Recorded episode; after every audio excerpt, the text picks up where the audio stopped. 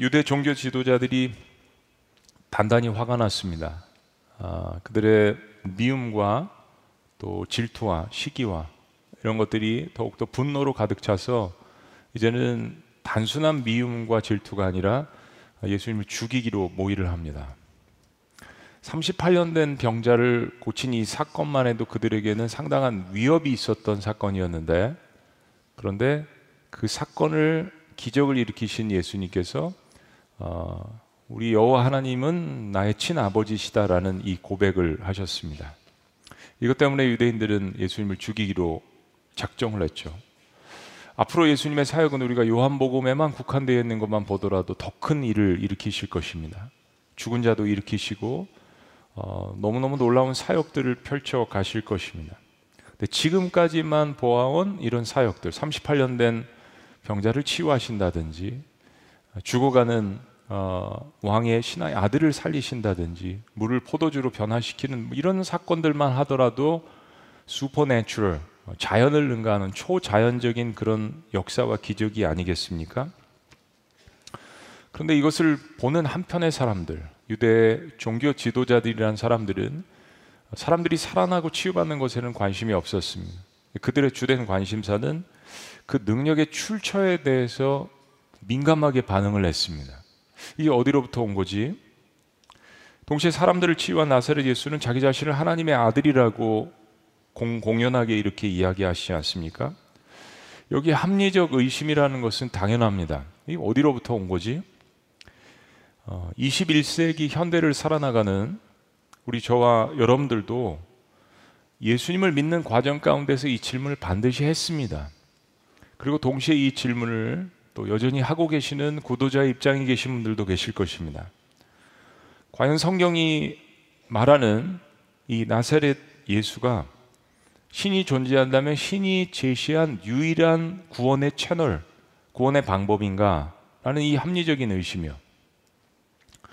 만약 우주를 창조하고 사람을 만든 신이 존재한다면 우리 모든 인간들이 겪는 이 생로병사의 문제, 그리고 인간의 타락과 죄에 관한 문제, 고통에 관한 문제, 그리고 그로 말미암아서 죽음이라는 문제, 그리고 그 사후에 이런 문제들을 어떻게 해결할 것인가, 우리 인간된 입장에서 이것을 질문하지 않을 수가 없습니다.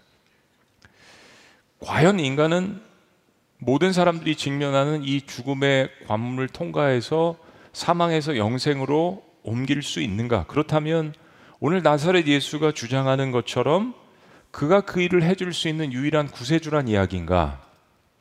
오늘 예수님께서 우리의 이런 질문에 대해서 적어도 오늘 본 말씀 가운데 네 가지로 우리에게 이야기를 해주십니다. 자, 사망에서 생명으로 옮기는 첫 번째 비결은 아버지와 아들은 하나라는 것을 믿는 믿음이 필요합니다. 아버지와 아들은 하나라는 것. 어, 안식일 논쟁은 이제 예수님의 정체성에 관한 논쟁으로 번졌습니다. 특별히 예수님의 신성, 그분은 하나님이신가? 과연 이와 같은 기적을 행한 이 사람은 누구인가? 이 존재는 누구인가? 예수님이 자신의 정체성에 대해서 그래서 이렇게 답변하십니다. 19절 말씀.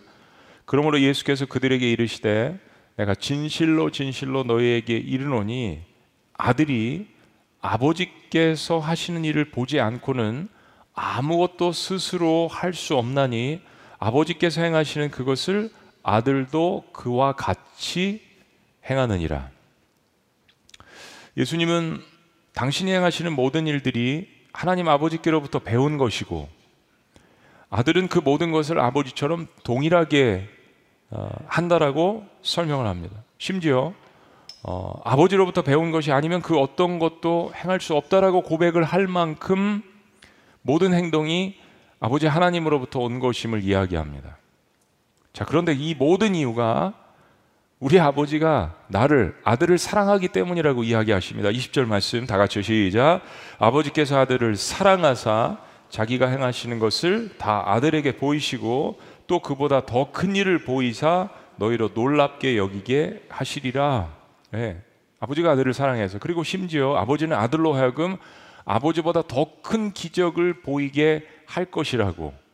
이건 사실 아들로서 자랑이죠. 우리 아버지보다 아들이 더 큰 일을 할 것인데 자기 얘기가 아니라 아버지가 그렇게 행할 것이라는. 그러니까 아직 예수님을 믿지 않는 사람들은 예수님을 미워할 수밖에 없는 우리 인간으로서도 납득은 가죠. 이런 이야기를 유대 사회에서 여호와 하나님 유일신을 믿는 유대 사회에서 하고 돌아다니니까 미움을 받을 수밖에 없죠. 그런데 요지는 지금 이런 예수님의 모든 설명은 이 땅에 오신 예수님의 신성이 하나님됨이 곧 하나님 아버지와 같은 신성이라고 이야기하시는 겁니다. 사랑하는 여러분, 기독교를 흉내내서 파생한 뭐 용어도 여러 가지가 있죠. 사이비도 있고요, 어, 이단도 있고요, 그리고 유사 종교도 있습니다. 기독교 유사 종교 이 세 가지가 약간씩 다른데 어쨌든 이런 사이비 종교나 유사 종교나 이단들은 모두가 한결같이 예수님의 신성이나 인성, 완전한 하나님, 완전한 인간 이 둘 중에 하나를 부인하거나 문제가 있다라고 가리킵니다. 그래야 그 종교를 창시한 창시자가 하나님과 아들 예수님 사이에 들어갈 수가 있거든요. 그러니까 적통자는 아들 예수님에 대해서는 어느 정도 인정을 하지만 적통자는 나라고 이야기를 주장을 해야 그 종교가 흥황을 할 거 아니겠어요? 요즘은 너무 간이 커져서 그냥 자기가 하나님이라고 주장하는 사람들도 어, 나타납니다. 그들 대부분은 예수님은 완전한 하나님도 아니고 완전한 인간도 아니라고 우리 인간처럼 이렇게 고통을 느끼거나 기쁨을 느끼거나 그 감정을 느끼는 그런 완전한 인간이 아니었다라고 이야기를 합니다. 그런데 우리가 따르는 예수 그리스도는 이 땅에 오시기 위해서 완벽한 인간이 되셔야 했습니다. 고통을 느낄 수 없는 희생제물은 없습니다. 인간을 이해하는 차원까지 말씀이 육신이 되어 하나님의 아들이 육신이 되어 이 땅에 오셔서 우리 가운데 우리의 고통과 우리의 삶의 끝자락에 우리의 심령 가운데 오셨다라고 분명하게 성경은 선포합니다. 그리고 이 세상을 구원하시기 위해서는 완벽한 희생제물인 동시에 완벽한 하나님의 신분을 갖고 계시는 분이 하나님의 아들이라는 것을 증언합니다. 그런 의미에서 나사렛 예수 그리스도는 하나님의 아들이십니다. 그를 이 땅에 보내신 하나님과 그의 아들은 하나입니다. 예수님은 하나님의 신분이십니다. 그것을 믿는 것이 사망에서 생명으로 옮기는 첫 번째 관문입니다. 자, 두 번째 사망에서 소망으로 옮기는 비결은요. 예수님의 증언이죠. 아들에게 모든 권한을 맡기심을 믿어야 한다는 것입니다. 아버지가 아들에게 모든 권한을 맡기셨다. 예수님이 그를 보내신 하나님 아버지와 동등한 하나님의 신분이라면 예수님은 여타 그동안 이 땅을 거쳐갔던 다른 선지자들과 달라야 합니다. 단순히 위대한 선지자 정도는 하나님의 아들이 될 수 없죠.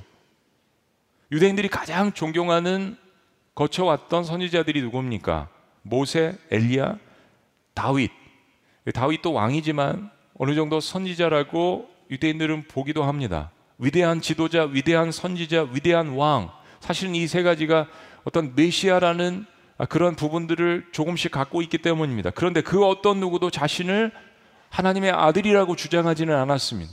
이 세 명 말고도 하나님께서 보내신 수많은 위대한 선지자들 그 어느 누구도 자기 자신을 하나님의 아들이라고 가르치지 않았습니다. 그런데 예수님께서 지금 나는 하나님께로부터 세 가지 권세를 부여받았다라고 이야기합니다. 첫째는 죽은 자를 살리는 권세. 21절 말씀을 이렇게 이야기합니다. 아버지께서 죽은 자들을 일으켜 살리심 같이 아들도 나도 자기가 원하는 자들을 살리느니라. 자, 두 번째는 이런 권세도 이야기하십니다. 심판하는 권세. 예수님은 하나님께서 세상을 심판하는 권세를 자기 자신에게 위임해 주셨다라고 말씀하십니다. 위임. 22절 다 같이 시작.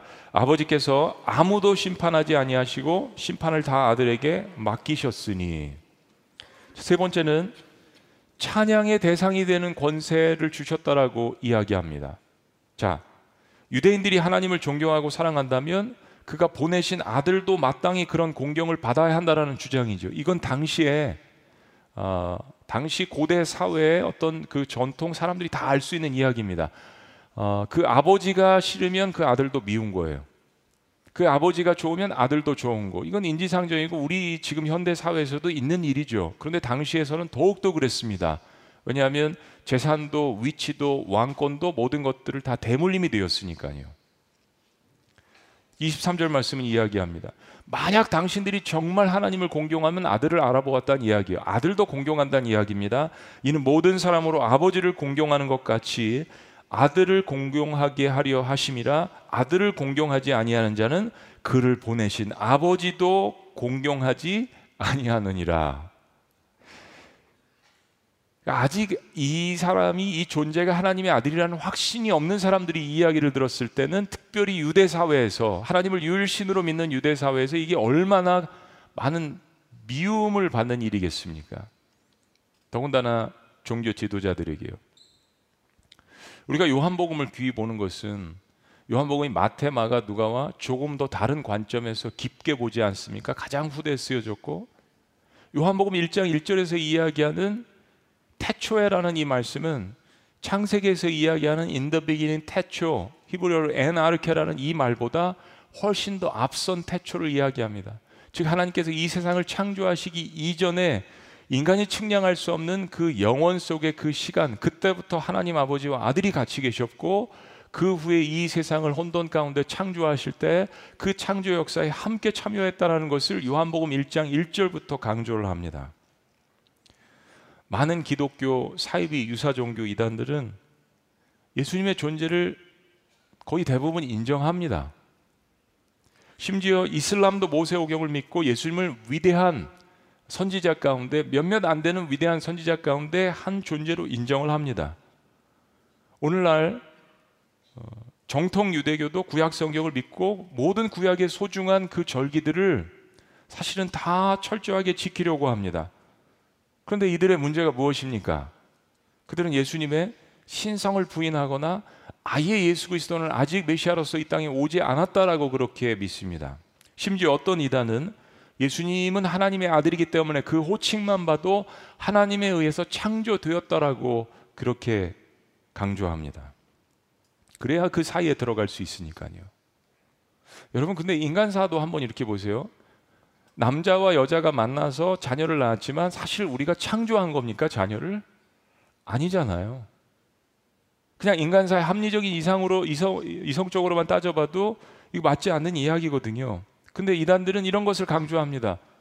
하나님이 아들을 창조했다. 그러므로 아들은 열등한 존재다. 하나님과 같은 존재가 될 수 없다. 라는 것을 통해서 하나님과 그 아들을 가르려고 하는 그 가르침이 있다라는 것 여러분 기억해야 합니다. 그러나 신약 성경은 모든 면에서 분명하게 가르칩니다. 아버지와 아들은 동등한 존재의 하나님이시며 하나이시며 동등한 능력과 권한을 갖고 계시다라는 것을 이야기합니다. 근데 그럼에도 불구하고 아들은 계속해서 그 아버지를 존중하고 아버지를 높입니다. 당시에 팽배했던 그리스 신화, 지금 우리들 아이들도 뭐 영화나 만화나 글로 보죠. 그리스 신화에 나오는 것처럼 신들끼리 서로 시기하고 질투하고 그리고 전쟁에서 그 피해를 인간이 고스란히 당하는 그런 모양새가 아니란 이야기입니다. 인격에 결함이 있는 신을 여러분 상상하실 수 있겠어요? 실수하는 신을 상상할 수 있겠습니까? 그래서 그 모든 고통을 인간이 고스란히 받아야 하는 그런 신, 인격에 결함이 있는 그런 신, 서로 질투하고 싸우고 그런 신을 상상할 수 없죠. 근데 아버지는 아들을 사랑하고 권세와 능력을 주시고 아들은 그 모든 것을 통해서 아버지와 완전하게 하나가 되는 모습, 그 모든 것을 통해서 아버지께 또한 영광을 돌리는 그 모습. 그 말씀 가운데 가장 중요한 맥락이 바로 우리가 사랑하는 빌립보서 2장 말씀입니다. 너희 안에 이 마음을 품으라 곧 그리스도 예수의 마음이라라고 이야기를 하면서 이렇게 이야기합니다. 그는 예수 그리스도는 하나님의 본체시나 the nature of God 그분의 신분도 하나님이라는 거예요.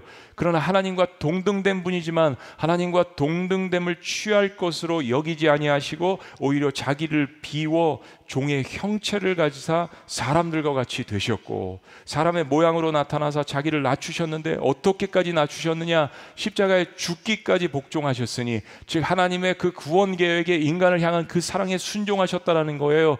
죽기까지 복종하셨으니 그 십자가에 죽으심이라. 그래서 어떤 결과요? 이름으로 하나님이 아버지가 그를 아들을 지극히 높여 모든 이름 위에 뛰어난 이름을 주사 하늘에 있는 자들과 땅에 있는 자들과 땅 아래에 있는 자들로 모든 무릎을 예수의 이름에 꿇게 하시고 자, 11절 다 같이요. 시작. 모든 입으로 예수 그리스도를 주라 시인하여 하나님 아버지께 영광을 돌리게 하셨느니라. 여러분 얼마나 아름다운 말씀입니까? 유대인들은 하나님만 주님이라고 생각했습니다. 그런데 아버지는 그렇게 자기 자신에게 순종하고 복종하고 존중하는 그 아들을 이 땅에 보내셔서 십자가에 못 박게 하셨지만 인간들의 구원 사역을 위해서 그렇게 하신 아들 예수 그리스도를 모든 인생들을 통하여서 주로 부르게 하셨다는 이 말씀. 아버지도 아들에게 영광의 권세와 능력을 주시고 아들은 그것의 순종함을 통하여서 아버지 하나님께 다시 한번 그 모든 영광을 돌리는 얼마나 아름다운 이야기입니까? 그리스 신화에서 한 점도 찾아볼 수 없는 이야기입니다. 이 세상의 어떤 종교에서도 찾아볼 수 없는 이야기란 이야기예요. 세상이 만들어낸 신들의 이야기 가운데 이토록 아름답고 치밀한 관계를 들어본 적이 없습니다. 아버지 하나님과 아들 예수님께서 주고받으시는 권한과 영광은 서로를 높이는 권세입니다. 세상의 방법은 서로가 권한을 빼앗으려고 혈안이 되어 있죠. 서로가 끌어내리려고 안간힘을 씁니다. 서로가 자신이 그 영광을 취하려고 안간힘을 씁니다. 당시에 그랬고 로만의 설화와 신하들도 다 그런 모습들이지 않았습니까? 그러나 우리가 믿는 기독교 하나님의 존재 방식은 공동체입니다. 동시에 공동체로서 존재하시는 방식은 하나 되고 사랑이고 존중입니다. 여기에는 오차가 없습니다. 완벽한 하나됨입니다. 완벽한 사랑입니다. 완벽한 존중입니다. 그래야 실수가 있고 허물이 있는 인간들이 바라보고 따를 수 있죠. 감동이 있죠. 그래서 하나님은 질서의 하나님이십니다. 질서 때문에 완전한 평화가 임하게 되는 것입니다. 그리고 이런 완벽한 질서와 평화 가운데 아버지는 자신의 권한도 아들에게 위임을 하시는 것입니다.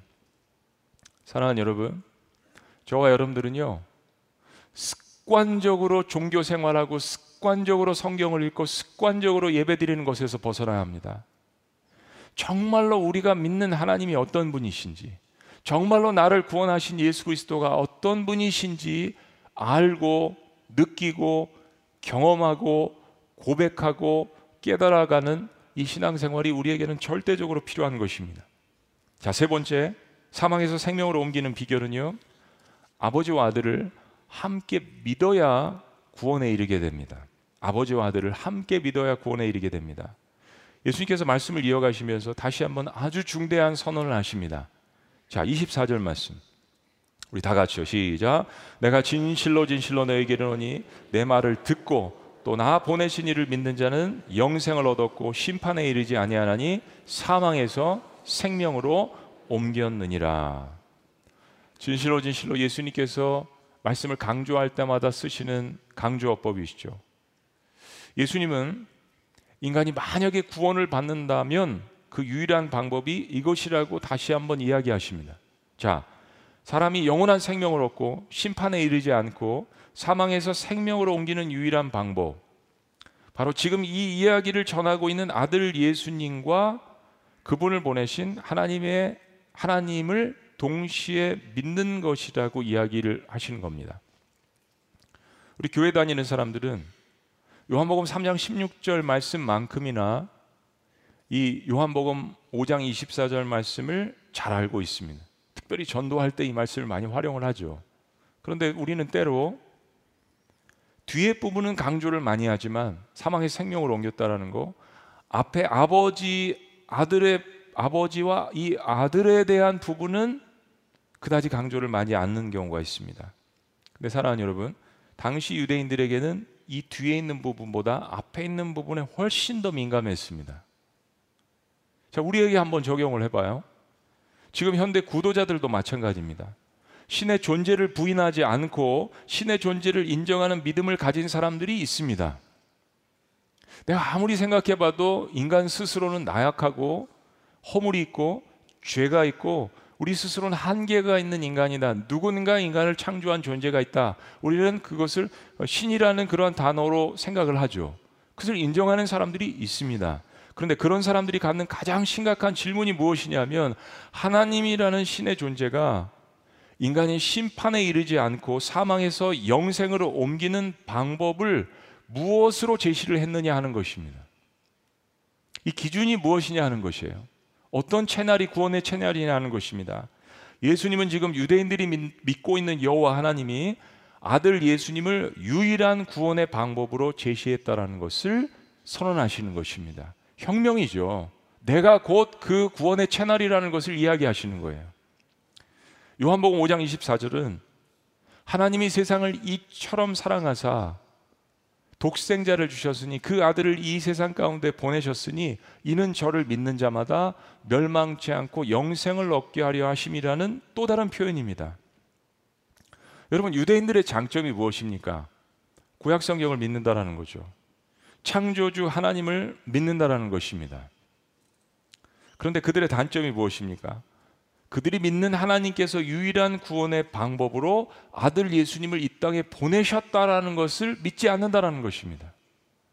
구약 성경의 모든 방향은 이 땅에 오실 메시아 예수 그리스도 하나님의 아들을 가리키고 있습니다. 그런데 그들은 눈이 가려져서 죄와 탐욕 가운데 하나님의 자리에 앉아서 하나님이 제시하신 그 방향을 보지 못했습니다. 때로 우리는 우리가 사랑한다라고 이야기하지만 사랑하는 사람이 무엇을 원하는지 사랑하는 사람이 가리키는 그 방향을 보지 못할 수가 있습니다. 인간이기 때문에 그렇습니다. 죄 가운데 있기 때문에 그렇습니다.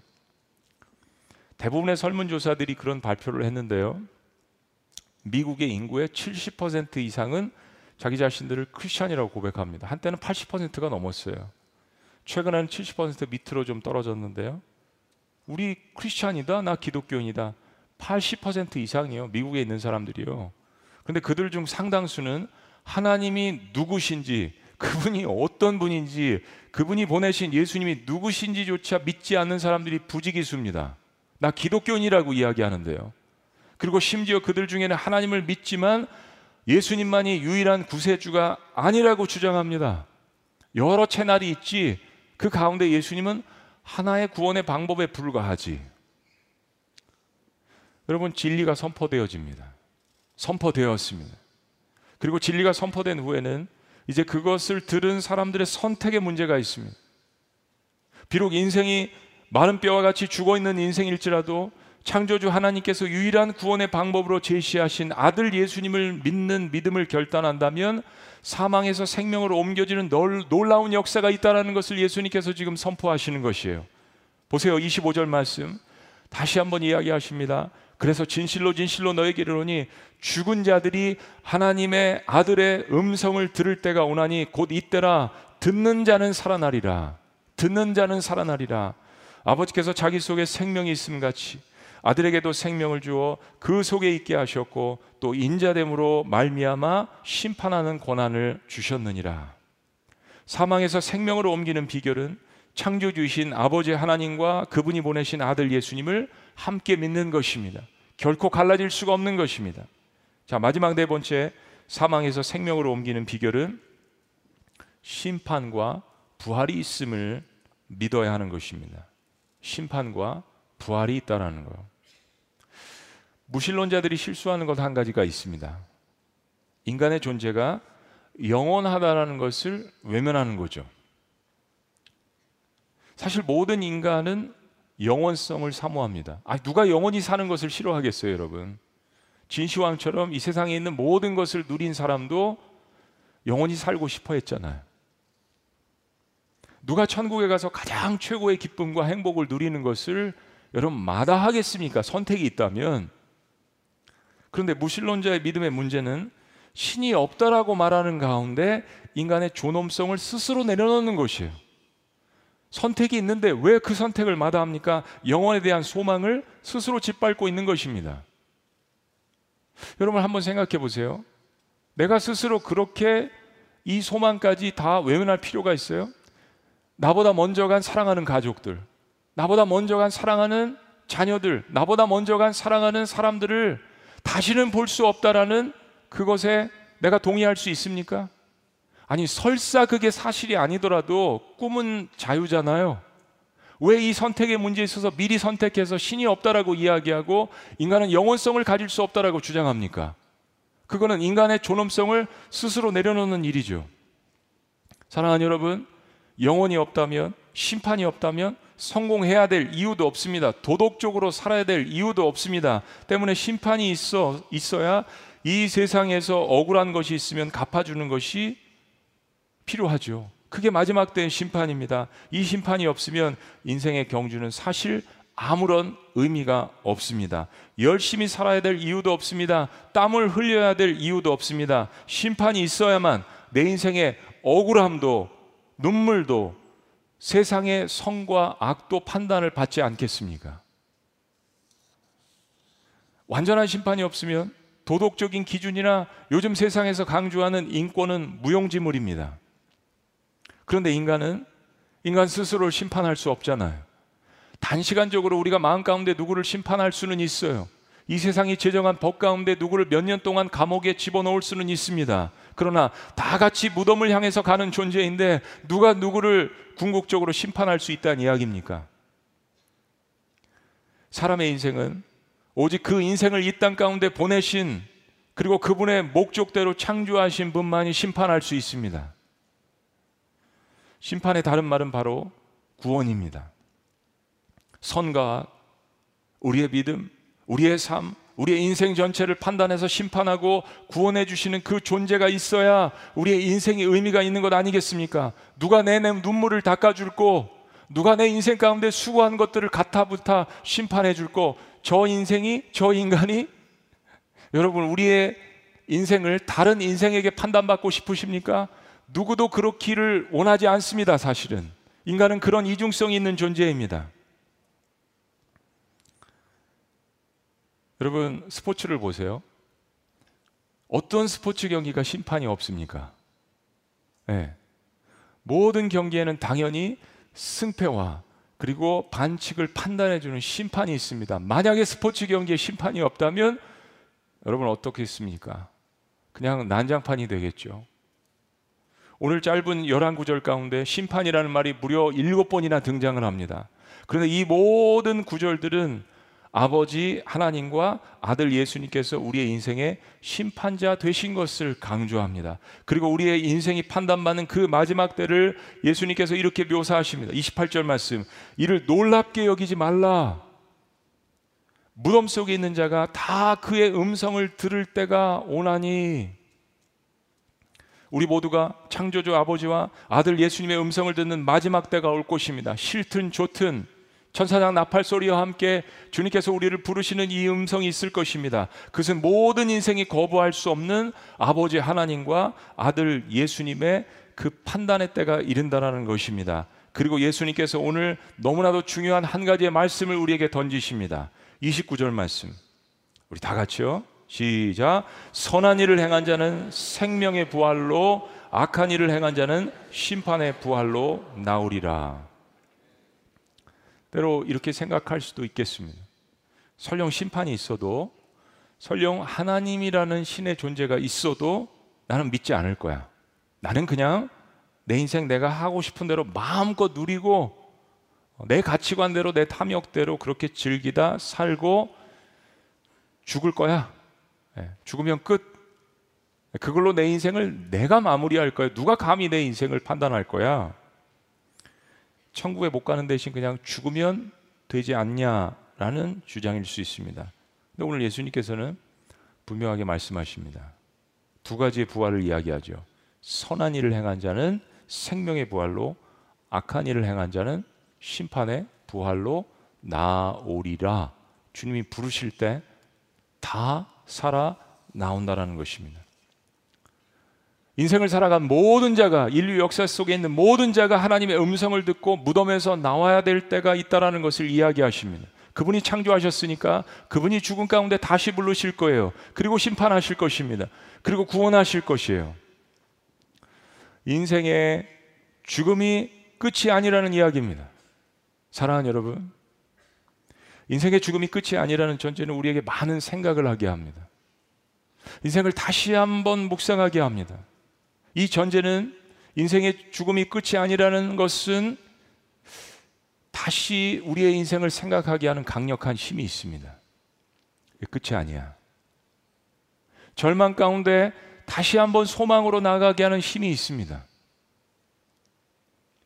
만일에 악한 일을 행한 사람이라면 인생을 다시 한번 두렵고 겸허하게 살아가게 하는 능력이 있는 전제입니다. 인생의 죽음은 끝이 아니다. 이것은 모든 인간들에게 자신의 인생을 다시 한번 오늘 깊이 묵상하게 하는 힘이 있습니다. 부족하지만 여전히 허물이 많고 실수가 있는 인생이지만 나의 인생의 창조주가 하나님이라는 것을 다시 한번 묵상하고 내 업적이 아니라 내 능력이 아니라 한량없는 하나님의 은혜 때문에 아들 예수님을 주셔서 내가 구원받았다라는 것을 기억하면서 그 하나님의 은혜의 사랑을 깨닫고 나도 부족하지만 그래서 작은 목자가 되어서 다른 사람들을 동일하게 섬기려고 애쓰고 누가 알아주지 않지만 그렇게 인생을 사는 사람들의 눈에서 눈물 흐르는 눈물을 닦아주시는 하나님의 심판과 구원이 있음을 믿고 살아가는 그리고 내가 여전히 이 세상을 볼 때 때로는 하나님 왜 이 세상 가운데 이렇게 악이 득세하는 것처럼 보이나요? 왜 이런 전쟁이 있나요? 왜 인간은 이렇게 탐욕스러운가요? 이 세상을 보면서 마음 아파하는 바로 그 나의 마음이 하나님 아버지의 마음이라는 것을 깨닫는 그 인간에게 하나님께서는 반드시 생명의 부활로 나오게 하신다는 말씀입니다. 내 인생 가운데 그렇게 수없이 그런 기회를 하나님께서 사람들을 통해서 환경을 통해서 하나님의 음성을 통해서 주셨음에도 불구하고 하나님을 외면하고 하나님을 거역하고 그 수많은 인생 가운데서 하나님이 주신 그 사랑과 은혜를 무시하고 외면하는 그 인생 뒤에 그 뭐 어떻게 하겠습니까? 자신의 결정인데 그거조차도 하나님은 마음 아파하신다는 거죠. 심판이 있어야 하는데 구원이 있어야 하는데 인생의 경주 끝에 바로 우리가 원하는 것처럼 누군가는 우리 인생을 가타부타 심판한 그 날이 와야 하는데 여러분 그것이 우리가 원하는 공이고 그것이 우리가 늘 외치는 정의 아니겠습니까? 그것이 우리 인간이 원하는 것 아니겠습니까? 근데 인간은 참 이중성이 있습니다. 다른 사람들에게는 심판이, 나에게는 은혜가 임하기를 원하는 거잖아요. 그런데 그 인간의 그러한 좁쌀만한 그 마음도 누군가는 가타부타 심판을 해 주셔야 할 것 아니겠습니까? 그런데 나의 그 마음을 나의 인생을 나랑 똑같이 무덤 속에 들어가는 들어가는 인간에게 맡기시겠습니까? 그건 아니잖아요. 어떤 인간이 여러분의 인생을 함부로 판단할 수 있겠습니까? 인간의 영혼은 영원합니다. 인간의 죽음이 끝이 아니라는 걸 생각하면 우리는 인생의 궤들을 다시 수정해야 합니다. 죽음을 통해 인생의 모든 것을 마감하고자 하는 인간의 바람은 사실은 창조주의 판단을 피하고자 하는 바람만큼 미련한 것이고요.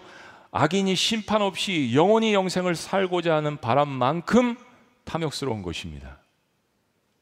인간의 영혼은 영원합니다. 육신은 죽음을 맞이합니다.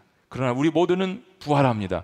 부활하는 장소가 다를 뿐입니다. 하나님과 그의 아들을 믿는 믿음에 따라서 인간은 다른 장소에서 부활합니다. 사랑하는 여러분, 오늘 이 말씀을 들으시고 아직 예수 그리스도를 영접하지 않으신 분들은 이 말씀을 깊이 묵상해 보셨으면 좋겠습니다. 그리고 그리스도를 영접하신 분들이라도 저 역시 마찬가지고 이 말씀을 대언하는 저 역시 마찬가지. 우리는 과연 어떤 하나님을 믿고 어떤 하나님이 주신 말씀을 믿고 이 자리까지 왔는지 그리고 어떤 예수 그리스도를 내가 인생 가운데 믿고 있는지 그리고 어떤 구원을 정말 바라고 사모하고 있는지 그리고 그러는 만큼 하나님께서 내 인생을 심판하실 것이라는 오히려 기독교인들에게 있어서는 내가 인생 가운데 저지른 범죄들, 내가 한 행동들, 언어들에 대해서 하나님께서 물론 구원해 주실 것이지만 그것에 대해서도 하나님께서 책임을 물으실 것이라는 그, 그 위대하신 하나님 앞에 겸허한 자세가 우리 기독교인들에게 필요하지 않겠냐 하는 이야기입니다. 하나님께서 나의 인생을 가타부타 심판하시는 인생의 주관자시라는 그 사실 앞에 내가 겸허하게 서 있는 인생인지 아니면 나 구원받았다라고 방자하게 사는 인생인지 저와 여러분들은 이 말씀 가운데서 우리 스스로 하나님 앞에 가져갈 때 그것이 또 다른 하나님의 은혜요.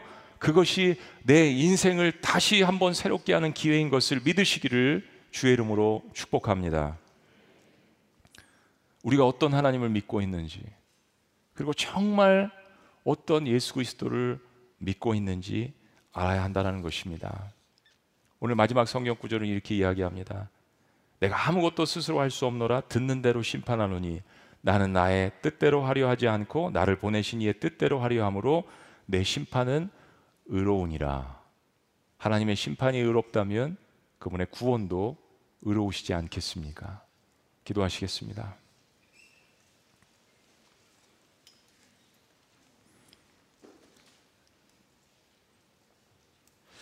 오늘 아직 예수 그리스도를 영접하지 않으신 분들에게는 오늘 이 말씀은 참으로 너무나도 복된 귀한 은혜의 말씀입니다.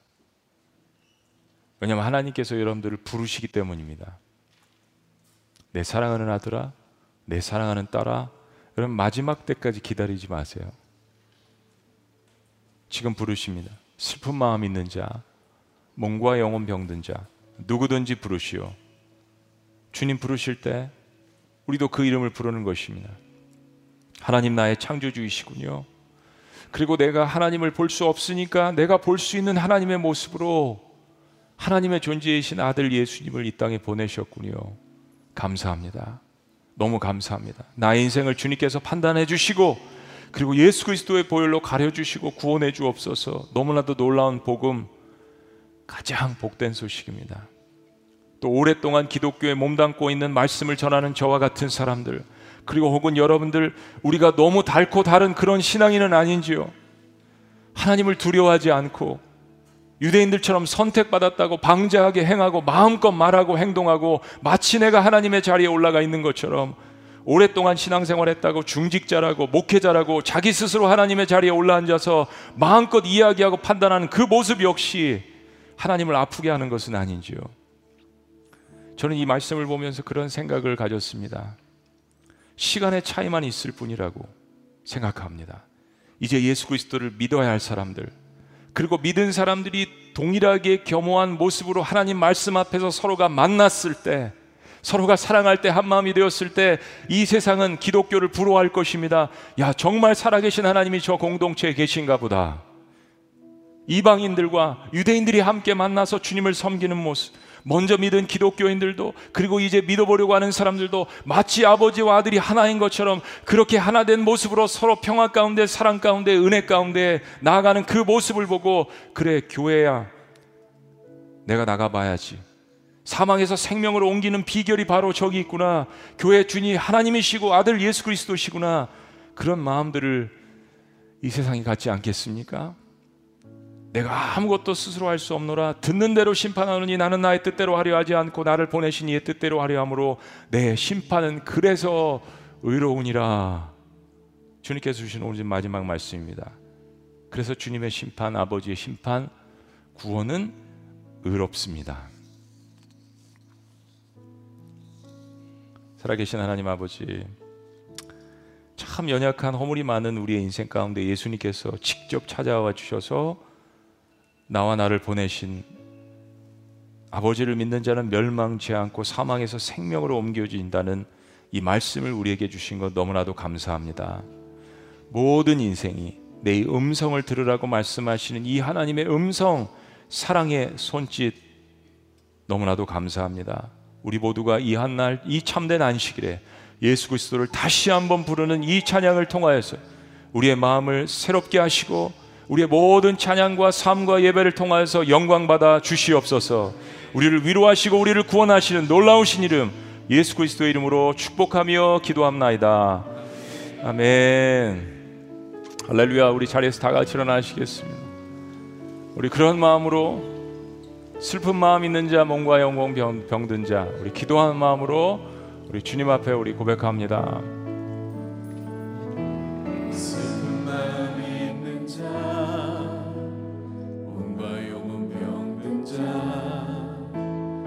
누구든지 부르시오.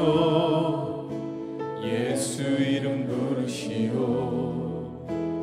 그 이름을 믿는 자 그 이름을 부르는 자 그 이름을 부르는 자 그가 어떤 사람이든 그가 어떤 사람이든 그는 구원 얻으리. 예수 예수 그 이름을 부릅니다. 예수 예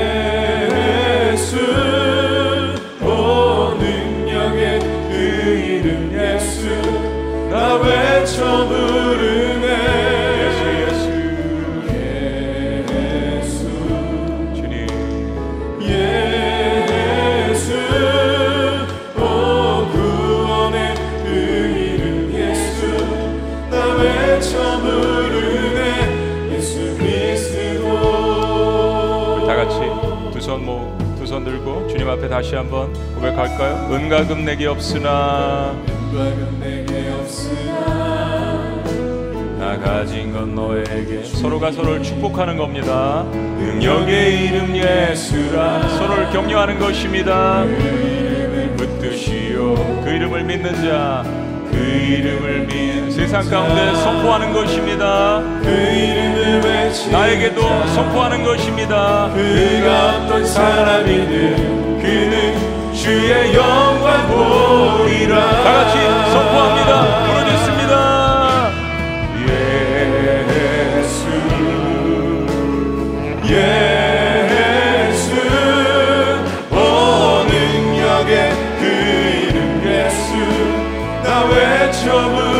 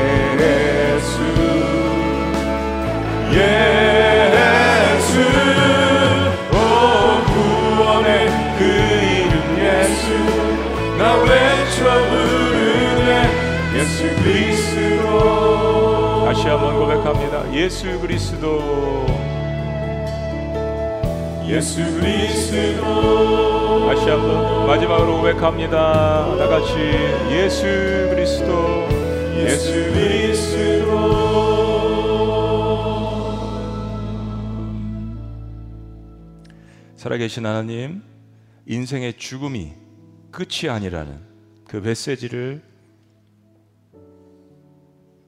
우리에게 선언해 주셔서 음, 너무나도 감사합니다.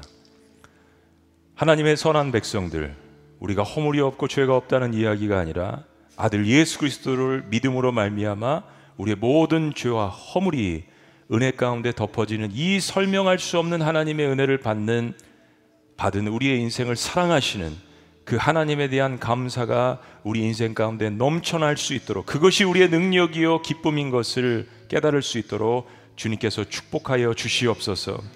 죽음이 영원한 생명을 향해서 가는 또 다른 관문이라는 것을 깨닫는 하나님의 백성들 가운데 또 오늘 예수 그리스도를 처음으로 믿고자 하나님 앞에 다가가는 모든 사랑하는 영혼들 가운데 하나님이 말씀하시는 생명의 부활로 거듭나는 놀라운 축복을 경험할 수 있도록 역사하여 주시옵소서.